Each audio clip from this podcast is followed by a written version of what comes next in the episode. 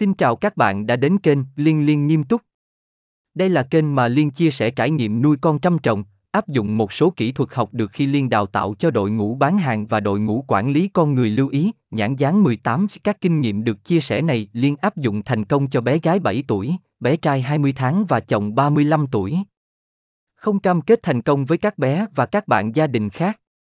Và phong cách của Liên Liên 33 tuổi khá là trẻ châu, ai nhầm trẻ trung vui nhộn, có một chút tỏ ra nguy hiểm chí chức.